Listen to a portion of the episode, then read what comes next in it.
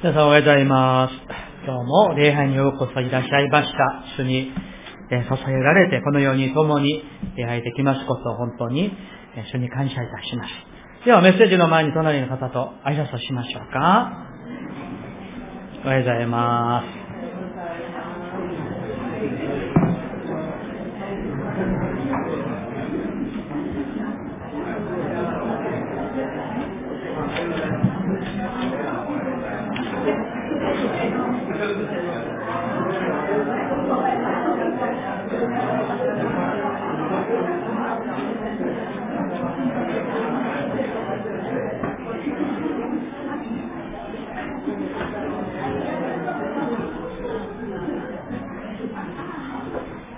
では一言お祈りいたします。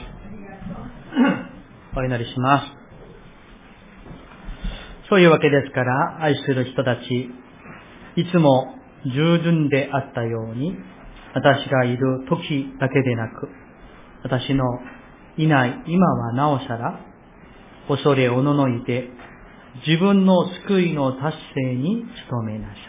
アーメン。神様、主は私たちに恐れおののいて、自分の救いの達成に努めなさいと語られています。神のことされ、罪許されている私たちが、主の日に向かって清められ、罪から全く離れて、そしていよいよキリストの似姿に変えられる日、その日を目指して歩んでおります。どうかしよう。この信仰の旅路が、いよいよ、イエス様のように、私たちの人格も、生活も、信仰の持ち方も、すべてが、御霊の品性、キリストの品性に似たものとして、主が変わらしてくださり、変えられますこと、主を信じ、主を期待いたします。今日も一人一人にどうか主がお語りくださって、良き悟りと良き気づきを与えてくださって、神の心にかなったものへと主を歩みたいと願う、その志が、良い、清い志が上から与えられますように。そして日々、主を見上げて歩むことができるように、主を導いて祝してください。皆によって祈ります。アーメン。え感謝します。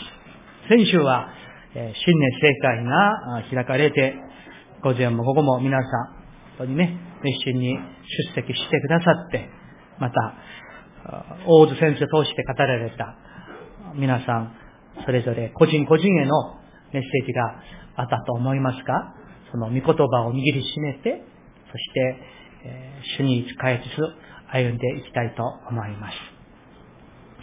今日は、今、あの、続いています、神に祝福される人生の法則21のうちに、20回目になります。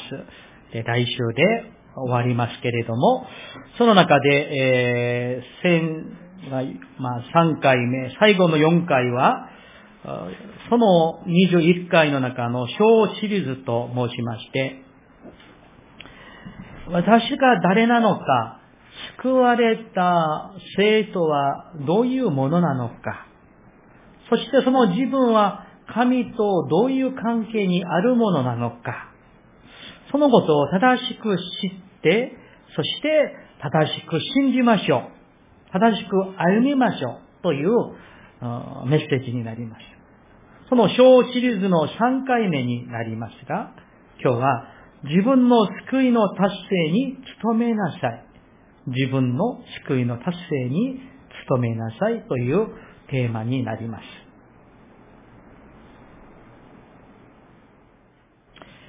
神様の愛によって救われた私たち、すべての罪が許され、罪の死からあがなわれました。そして私たちは、いよいよ、どんどんどんどん、キリストの御丈まで成長していくのです。さあ、そこで今日は、救われるとはどういうことなのか。もう救いの完成に至る三つのプロセスについてお話をしたいと思います。今日、あの、聖書を多めに、あの、開きますので、一生懸命にね、あの、開いていきたいと思います。皆さん、えー、お家の庭とか畑とかに野菜でもいいですし、あるいは、まあね、あのー、果物の実でもいいですし、その種をまいたことありますか？多分あるかと思いますけれども、種をまいたらどうなるんでしょうか？すぐにポーンとね、あの、実がね、あの、大きくなって、あの、もう、柿の実がパーンと出てくるんですか違うでしょ。まかれた種が、発芽した後に、芽が出て、茎や葉っぱが出て、そしてそれが徐々に徐々に成長して、そしてやがて花が咲いて、そしてその花が散って、最後に実りますよね。そうでしょ？救いというものも、またこう、まあ、一緒ではないんですけれども、このプロセスに例えることができるんじゃないかなと思います。救い、この救いという全体を見るならば、最初があって、中ほどがあって、最後、つまり完成があるということなんですね。さあ、では今日はこの三つ、最初、この、まあ、中間というか中ほど、そして最後、完成、この三つの話をしたいと思います。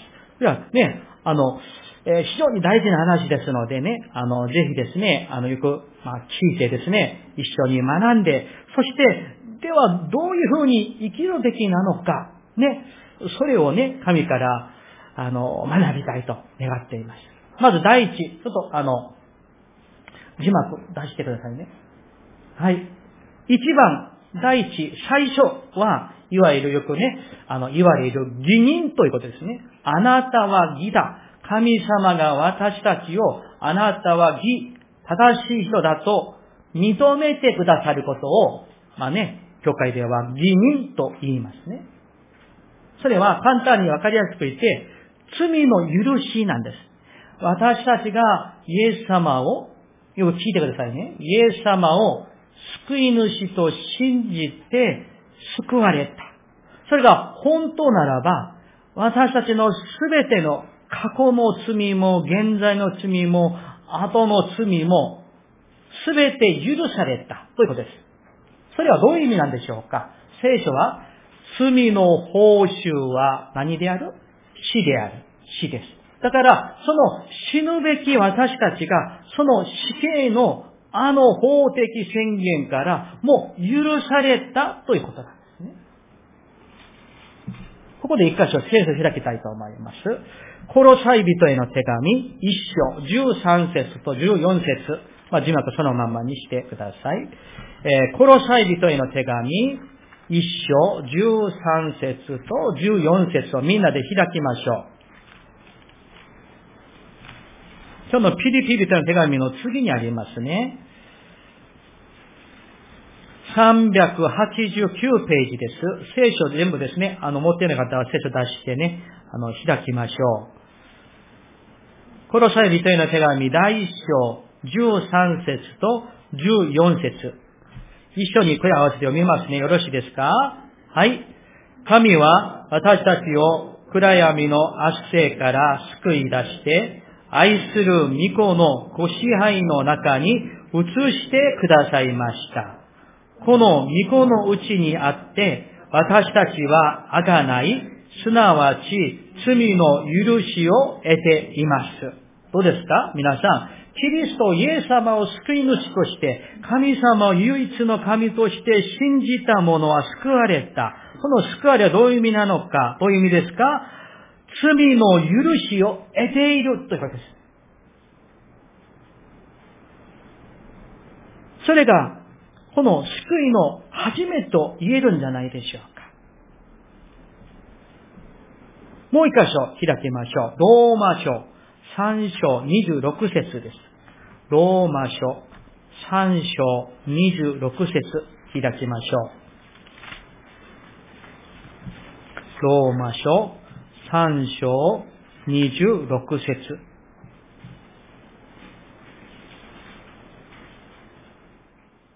294ページですね。聖書の294ページ。ローマ書3章26節ではご一緒に見ますね。はい。それは今の時にご自身の義を表すためであり、こうして神ご自身が義であり、またイエスを信じる者を義とお認めになるためなのです。アーメン。ここにね、イエスを信じる者を義と認めてくださるということ。これを義人と言いますが、だから、えー、ルターはこの罪の許しをえー、義と認められる。まあ、そこから多分、義人という言葉が由来した。日本語はね、由来したと思いますけれども、この義人、罪の許し、救われる最初のはどういう意味があるんでしょうか。まず、一番、無罪宣言を主が、神様が私たちにイエス様を信じる者に与えてくださったということであります。神様は信じる者に、いわゆる罪人としての法的な責任を書き換えてくださって、あなたはキリストにあって、キリストのゆえにあなたは無罪だ宣言してくださったわけです。私の話ではありませんよ。聖書の話です。ローマ書8章1節開きましょう。ローマ書8章1節300ページ。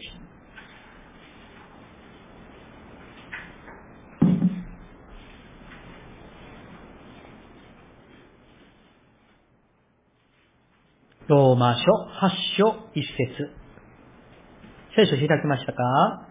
読みますね。はい。こういうわけで、今はキリストイエスにあるものが罪に定められることは決してありません。アーメン。神様が無罪を宣言してくださった。罪を許してくださった。もちろんそれはただではないんですよね。私たちにはただですけれども、神様とキリストにはただではないんです。なぜでしょうか？イエス様が私たちが無罪されるために、イエス様が全ての罪を背負って死んでくださったがゆえに、私たちは、そのキリストの義という衣を私たちは着せていただいたわけなんです。でもここに注目すべきことがあります。よく聞いてくださいね。私たちは罪許されました。それは事実であります。しかし、以前と同じように、罪深く愚かなものであることには変わりないのですが、キリストが十字架でされたあだない、つまり、身代わりとして死んでくださったあの死のゆえに、私たちの罪を許してくださったということです。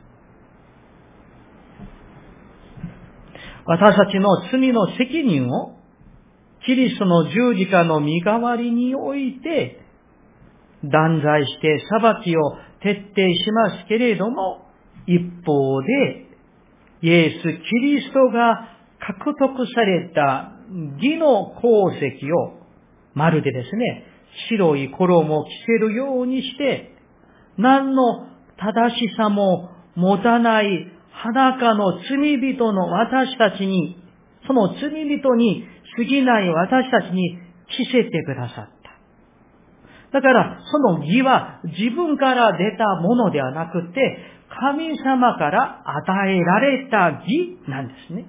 その義のゆえに、あなたは義ですよ。正しい人ですよ。義人ですよ。と神様が認めてくださるということです。これは不思議なことでありまして、それで私たちは罪人に対する神の怒りを受けるべきものでした。しかしどうですか？その裁きを受けるべきものでしたけれども、それがなくなってしまったんです。なぜでしょうか？キリストの義を私たちに着せられて受け取っているから、イエス様がその怒りを代わりに受けてくださったから、私たちは正しいと認められるのです。それは何の、何を通してですか？信仰を通してなんです。目に見えない信仰によって、キリストの義が私たちに注がれました。これはすでにできたものであります。2番目。神のことしてくださった。これはね、この小シリーズの1回目、2回目で、ね、何度もお話をしました。さらに神様はね、この在所書きをね、もう破り捨ててくださって、罪を許してくださるだけではなく、私たちに対して、かつては敵であって、神を知らない者であって、悪魔の奴隷だった私たちを愛する我が子として、神様との霊的な交わり、清い交わりへと回復してくださったんですね。入れてくださったんです。だから私たちは神様をアバ、父よ、お父さんと呼べるようになったんです。ローマ書8章15節を読みたいと思います。ローマ書8章15節です。一緒に読みますね。ローマ書8章15節301ページ。ご一緒に。はい。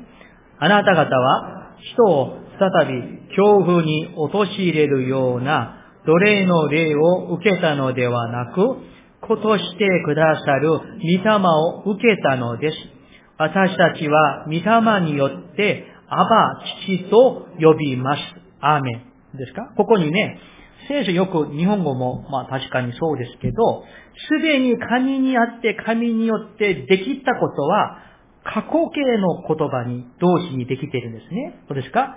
ことをしてくださる御霊を受けた、ありますね。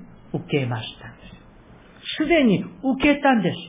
雨ですか皆さん。受けたんです。だから私たちは神様を、アバ父よ、天の父なる神様と呼ぶようになったわけなんです。つまり、神様との関係が他人ではない、敵ではない、無関係の人ではなくって、お父さんと息子、お父さんと娘、もう親と子供の関係に回復されたということなんですね。これが救いであって救われることである。これがすでにもう私たちが信じた時にできたことなんです。だからそれはそれとして完成と言えるんですよね。うん、これは神様との人格的な関係、神を恐れる関係じゃなくて、神様と親しむ関係、神の愛の関係に私たちが入れていただいて、その中に生きている、生かされている関係のものになったということなんです。だから、私たちは自分が何者なのか、神が自分とどういう関係なのか、正しく健全なこの自己認識を持つことが非常に大事なことなんです。これもすでにできたことなのに、私たちはね、もうね、いつまでも神様を怖い方、恐れ、恐れて恐れて恐れて、もうね、うん、もう神様との親密で、この親しい関係の中に生きることを主が願ってやられるということなんですね。そして、義に罪の許しの3番目の意味は、精霊が私たちに与えられたということであります。何が？精霊が、御霊が与えられた。さっきのね、ローマ書8章の15節にも、ここにもありましたよね。あなた方は人を再び恐怖に陥れるような奴隷の霊を受けたのではなく、ことを、ことしてくださる何を？御霊を受けたとあるんです。精霊を与えてくださったんですよ。信じた者には、もう一回開きましょうね。第二コリント、一章、二十一節、二節です。第二コリン、第一、あ、すいません。第二コリントです。失礼しました。第二コリント、一章、21節、22節。第2コリント1章21節、22節。346ページです。さあ、一緒に読みますね。え、21節と22節読みましょう。はい。私たちをあなた方と一緒にキリストのうちに固く保ち、私たちに油を注がれた方は神です。神はまた、確認の因を私たちに押し、保証として、御霊を私たちの心に与えてくださいました。アーメン。信じますか？皆さん？信じますか？信じない人が半分ですね。どうしますか？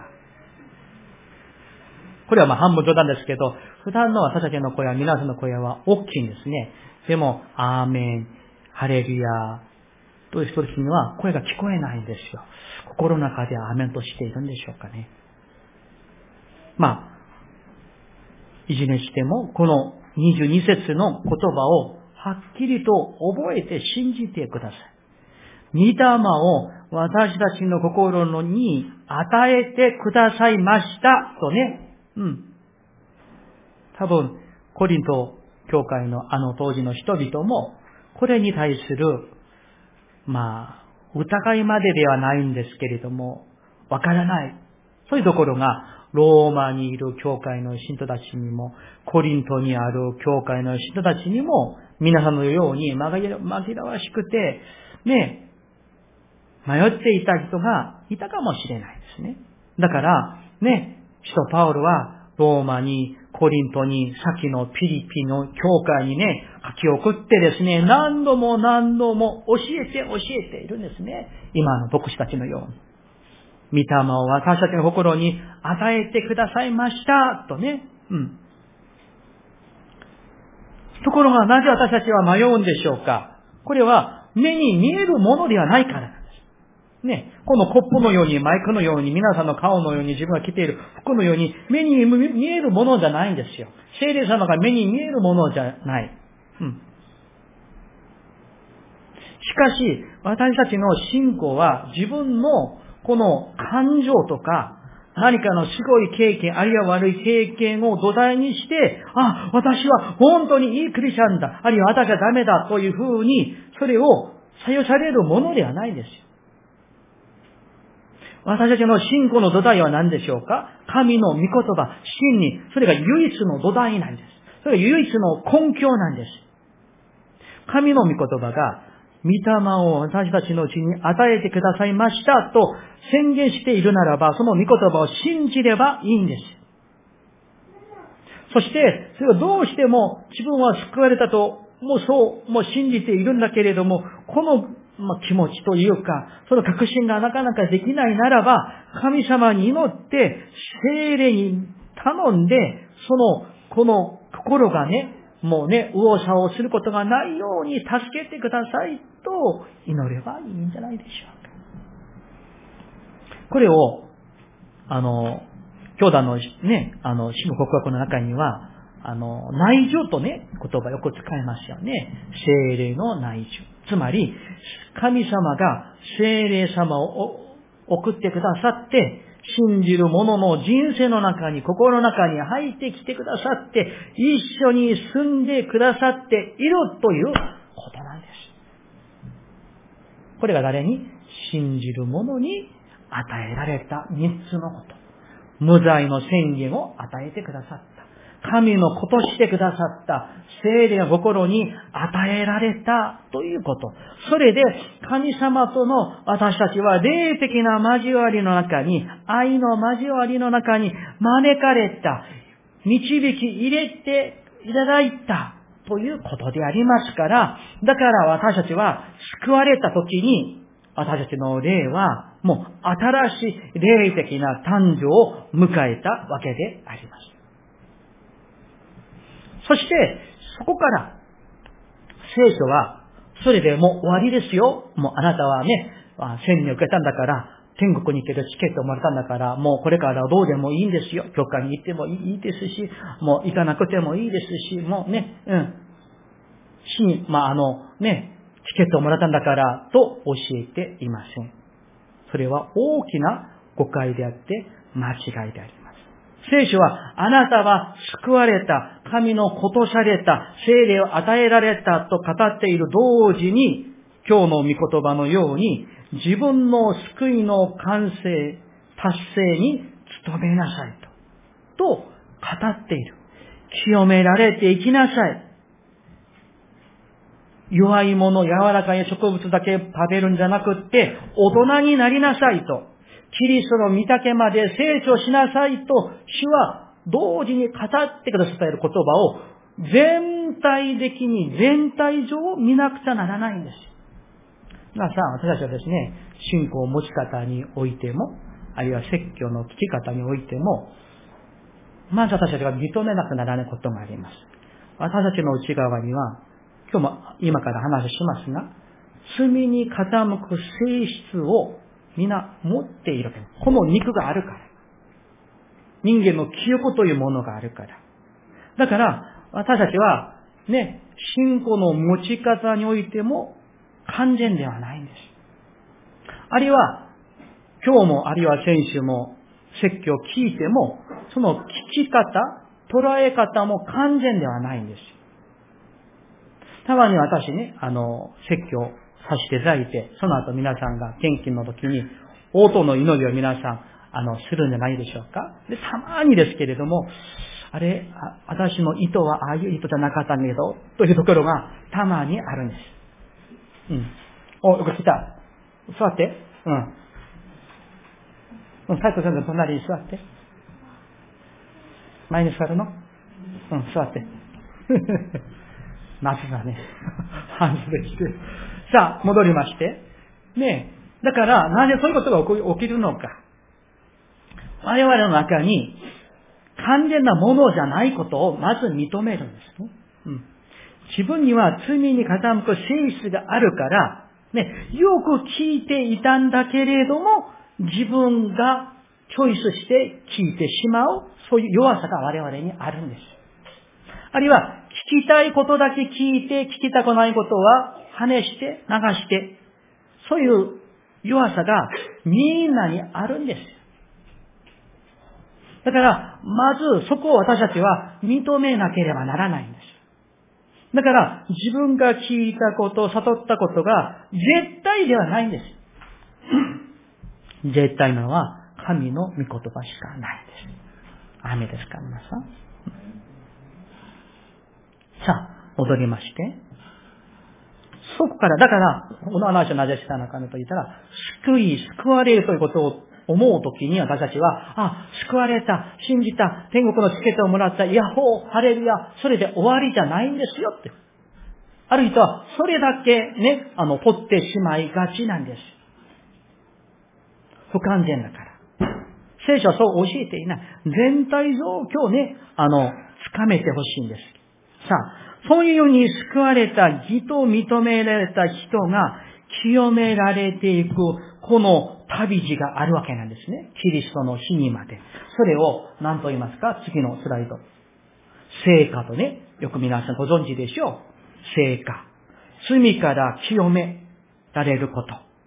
罪の支配力からの解放ということであります。これは救われる時始まって、それがもうキリストの死に行くまで、ずっと続くということであります。聖書を開きましょう。第一テサロニケ、4章3節第一テサロニケ、4章3節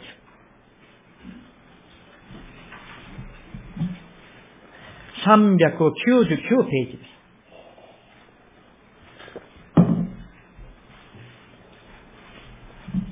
第2テス、第1テサロニケ4章3節3節だけ読みますね。いいですか ?3 節ご一緒に。はい。神の御心は、あなた方が清くなることです。あなた方が不貧困を避け、はい。さあ、皆さん、テサロニケは教会ですよ。この手紙を受け取って朗読して聞いている人々は皆さんのような全く同じの教会の信者たちなんです。彼らに何と言っていますか？あな、神の御心はあなた方が強くなることです。これから強くなってくださいという話ですね。さあ、それを7節にこうあります。7節同じね、同じ第一テサロニケ4の7節読みますね。はい。神が私たちを召されたのは、汚れを行わせるためではなく、清潔を得させるためです。ここにもね、清潔、まあ、清めと言っていいでしょう。清潔を得させるために救ってくださった、召してくださったということなんです。だから皆さん、よく聞いていただきたいですが、誤解されやってことがあります。罪許されたとさっき申しました。それは確実な事実であります。でも、だからといって、私たちの全てから罪が完全になくなったという意味ではないのです。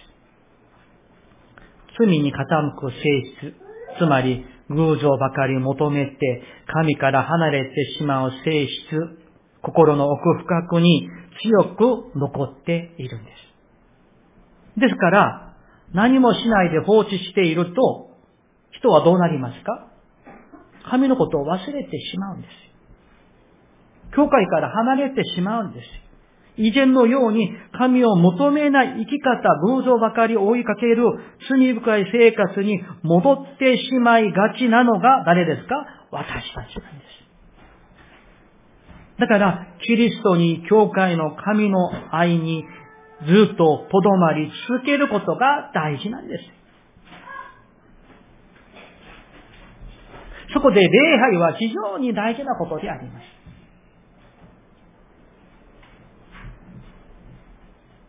この救いを経験した私たちは、すでに心の中に精霊を与えられています。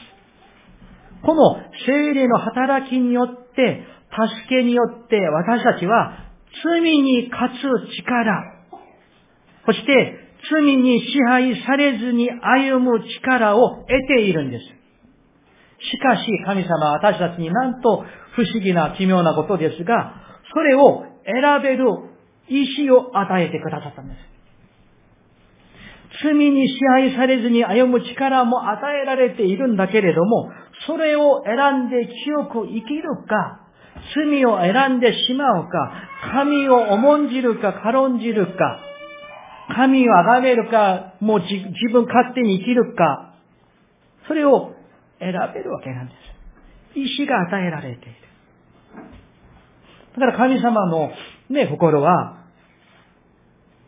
選手の王子先生のタイトルのように、奇妙で分かりにくいことでもあります。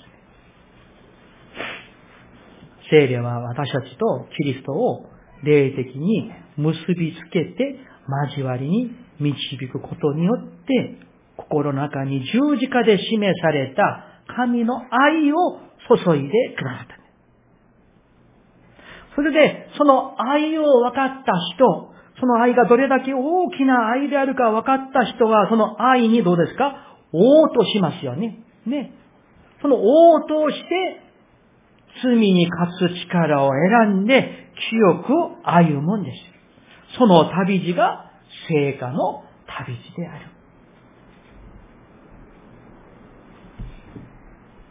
だから、聖火というもの、救いというものは皆さん、頭の理解でできるものじゃないんですよね。うん。神の愛を深く、本当に心に深く、ずっと失敗しばかり、失敗ばかりする私たち、時には神を愛しているんだけれども、傲慢な私たち、善より悪を貪る私たち、そんな私たちを本当に追いかけてくださって、清めてくださる、その神の愛をわかる人は、経験する人は、した人は、深く心に留めて、留めるだけではなく、神様への感謝の応答が現れるんですよ。だから清く生きるんです。だから主に捧げるんですよ。あるいは主に献身する。奉仕をする。礼拝するんですね。これが聖火の道なんです。神の愛を知る者は、その愛に応答していくことなんです。だから、それで罪を嫌う。悪を嫌って、精霊の働きによって、愛による良い行いを好んで、そして自分の気質も性格も人からも、まあ、徐々にというか、時には大きく、徐々に少しずつ変えられていく。誰のように？イエス様のように。イエスの神聖のように、御霊のように変えられていくんです。それが成果が現れるはずなんです。誰に？救われた人には。必ず。時間がかかる人もありますし、かからない人もあるでしょう。だから、この変えられていく、精霊の神聖に似ていくこと、人格が品性が、例えば昔は本当に高慢だった人が本当にもう別人のように謙遜になりつつあることだったり、ね、あるいはもう怒りばかりしていた人が本当に柔らかな人に変えられていく。詐欺ばかり嘘ばかりしていた人が本当に正直な人に変えられていく。悪を好んでいた人がその悪を捨ててしまって清く変えられていくこと。それが成果であって救われた人にはそれが現れるはずであります。だからイエス様がマタイの福音書において、ね、この木がいい木なのか悪い木なのか何を見ればわかりますか？実を見ればわかるんです。悪い実がなってならば、この木は悪い木なんです。成果の、このね、現れが、証が、品性が、人格が、信仰の持ち方が変えられているならば、その人は確かに救われた人である。なぜでしょうか？主が神様必ず変わらせてくださるからなんです。ねどうですか？皆さんお互いに長い間のお付き合いでしょう。長い方は50年もね、お付き合いですけれども、どうですか ?50 年前、40年前比べてお互いに変えられていますか？イエス様のような神聖が現れていますか？少しでも。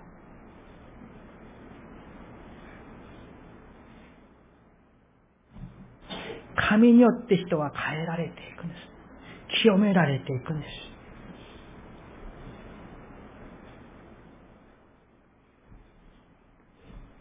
ところがここに、こういう疑問があるかもしれません。しかし、私たちのうちにある肉の法則。まあ、ローマ書の言葉にありますよね。肉の法則。肉の原理とも言いますが、いわゆる残存している罪の性質、みんな持っているわけなんですね。それがまた強く働いて、私たちを以前のような罪深い生活へと誘惑して引き戻そうとしていることがあるんじゃないですか。みんな葛藤があるんですよね。うん。あるんです。そういう疑問があるんです。その通りなんです。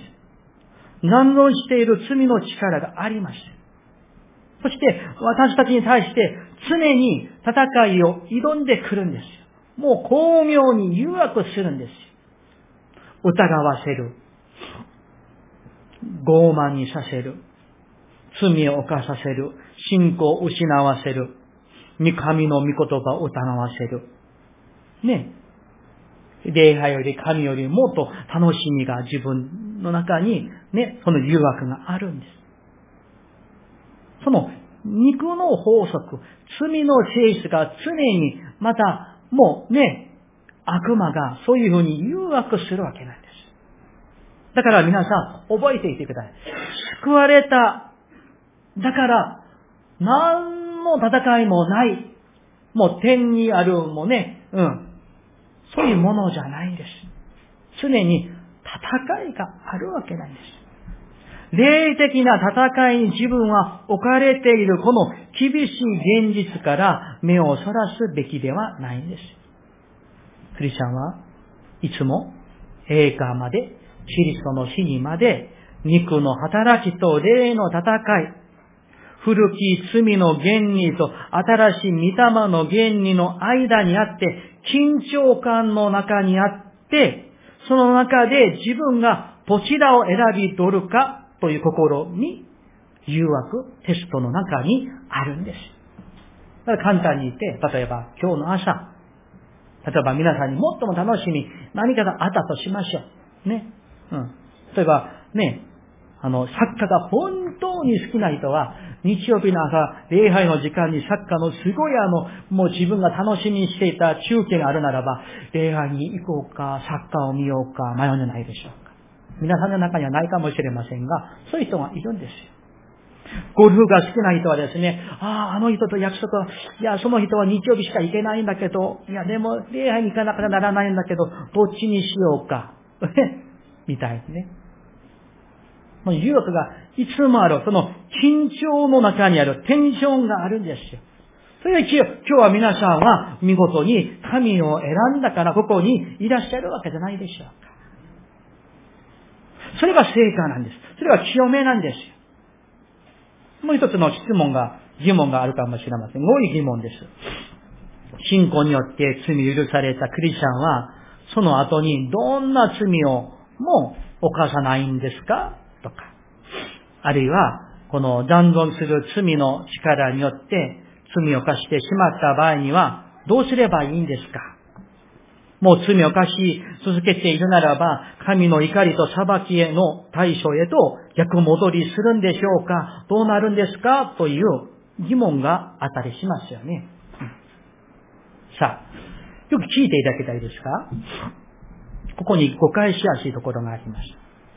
辞任を受けて神のことされた確実に救いに預かった人であれば、確かに残存する罪の性質はありますから、罪を犯しうるというものであります。わかりますか？罪を犯すことがあるということなんです。うん。罪を犯していいんですよじゃないんですよ。ね、皆さんよく聞いてくださいね。うん。犯していいんですという話じゃありません。犯しうるものである自分は。この地上にいる限り。それが意識的であろうが、無意識的であろうが、罪を犯す場合があるということです。しかし、その場合に、私たちは失われ、失われないものと失ってしまうものがあります。確実に信じたもの、救われたものであれば、その人は神様を捨てない限りは、ちょっとした嘘をついたとしましょう。ね。うん。誰かを憎んだとしましょう。あるいは、それよりもっとひどい罪を犯したとしましょう。で、その人が、後で悔い改めることを前提にしてですよ。悔い改めることを前提にして、義と認められたクリスチャンは罪を犯しても、神の子としての立場、救われたその事実は失うことではありません。いいですか？悔い改めを前提にしますよ。ね？確実に。ですから、無意識的に軽い罪を犯してしまったからといって、それだけで自分は、いや、もう神を、神の裁きを受けるんだ。怒りを受けて、私は地獄に行くんだ、みたいにね。うん。と考えないでほしいんです。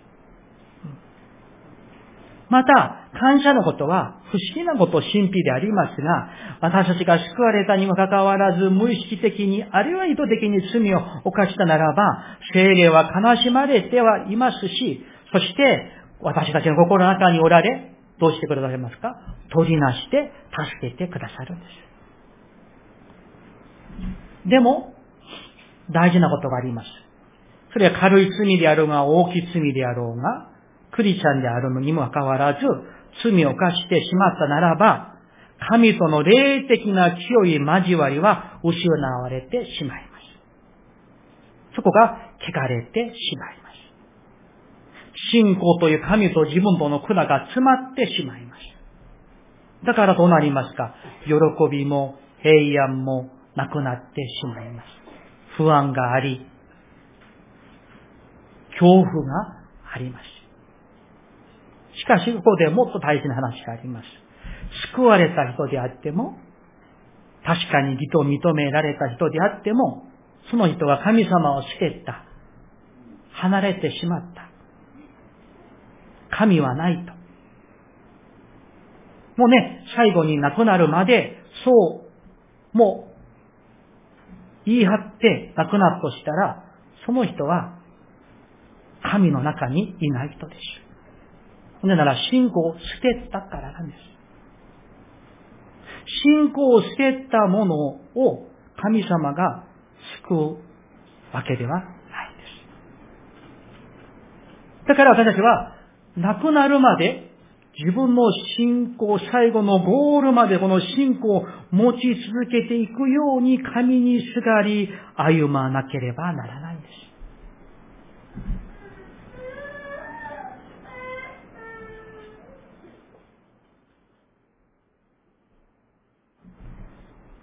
だから皆さん、清め、聖火において大事なのは、悔い改めということでありますね。だから悔い改めと信仰は無関係のものではないんです。良い信仰者は良い悔い改めのものです。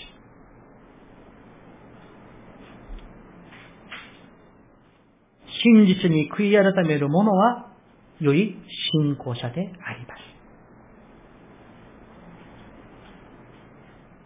その道を歩むのが成果の道であります。救われた、やった、もう天国の地形を得た、これでいいや、じゃないんです。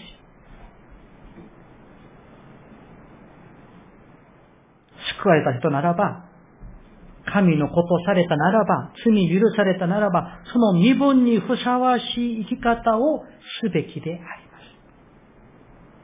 す。それが成果であります。聖書は救いとその救いにふさわしい身を行いをしなさいと、両方教えていることを私たちは間違ってはいけないんです。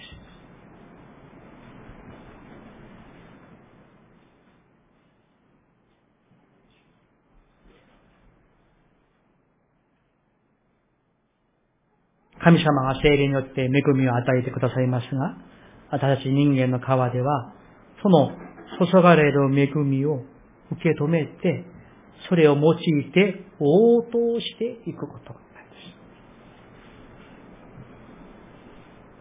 す。最後に、栄華についてお話をしたいと思います。義人、聖華、栄華なんですね。栄華は何なのか。罪のね、現在と言いますね。アダムからね、受け継がれている私たちはそれをどうしようもない、この現在からの救い、そして救いの完全な完成を栄華と言います。さあ、聖書開きましょう。第一コリント15章52節です。第一コリント。第一コリント15章52節です。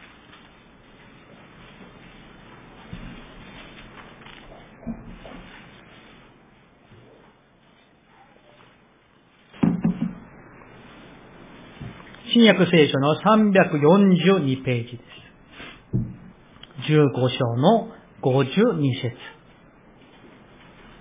よろしいですか？一緒に見ますね。52節。はい。終わりのラッパとともに、たちまち、一瞬のうちにです。ラッパが鳴ると、死者は朽ちないものに蘇り、私たちは変えられるのです。アメここにね、死者は朽ちないものに帰り、私たちは生きているものは変えられるんですね。もう罪を犯さない存在に、犯すことができない存在に、もうイエス様のように変えられるんですね。その時が栄華の時なんです。それがいつ感謝されますか？イエス様の再臨の日に。だから私たちは今、栄華の途中にあるわけじゃなくて、成果の途中にあるわけなんです。キリストが再び来られる再臨の時に、私たちは新しい霊と新しい体を持った栄光の姿に変えられます。キリストのように。そして、すべてのこの現在、罪のこの根っこ、それもすべて滅ぼし尽くされます。そして、救いの完成に到達します。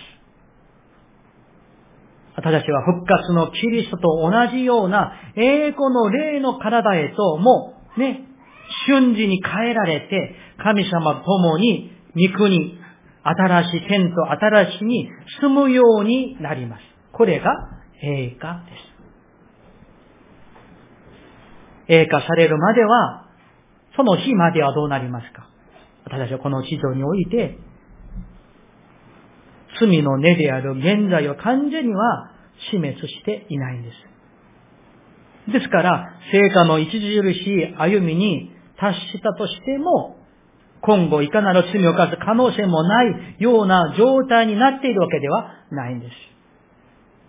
だから皆さん私たちはお互いを見るときに、あ、皆罪を犯し得る弱い存在であること。現在、この罪の根っこみんなまだ持っているものであること。それを認め合いながら、しかし、そこからどんどんどんどん清められて、罪をね、嫌うようになり、神を選ぶようになり、神に喜ぶ道を、神の心にかなった道を歩むように変えられていくのです。主がそういうふうにしてくださるんですよね。その道を私たちは今歩んでいるのです。最後のページを。さあ、前をちょっと向いてくださいますか？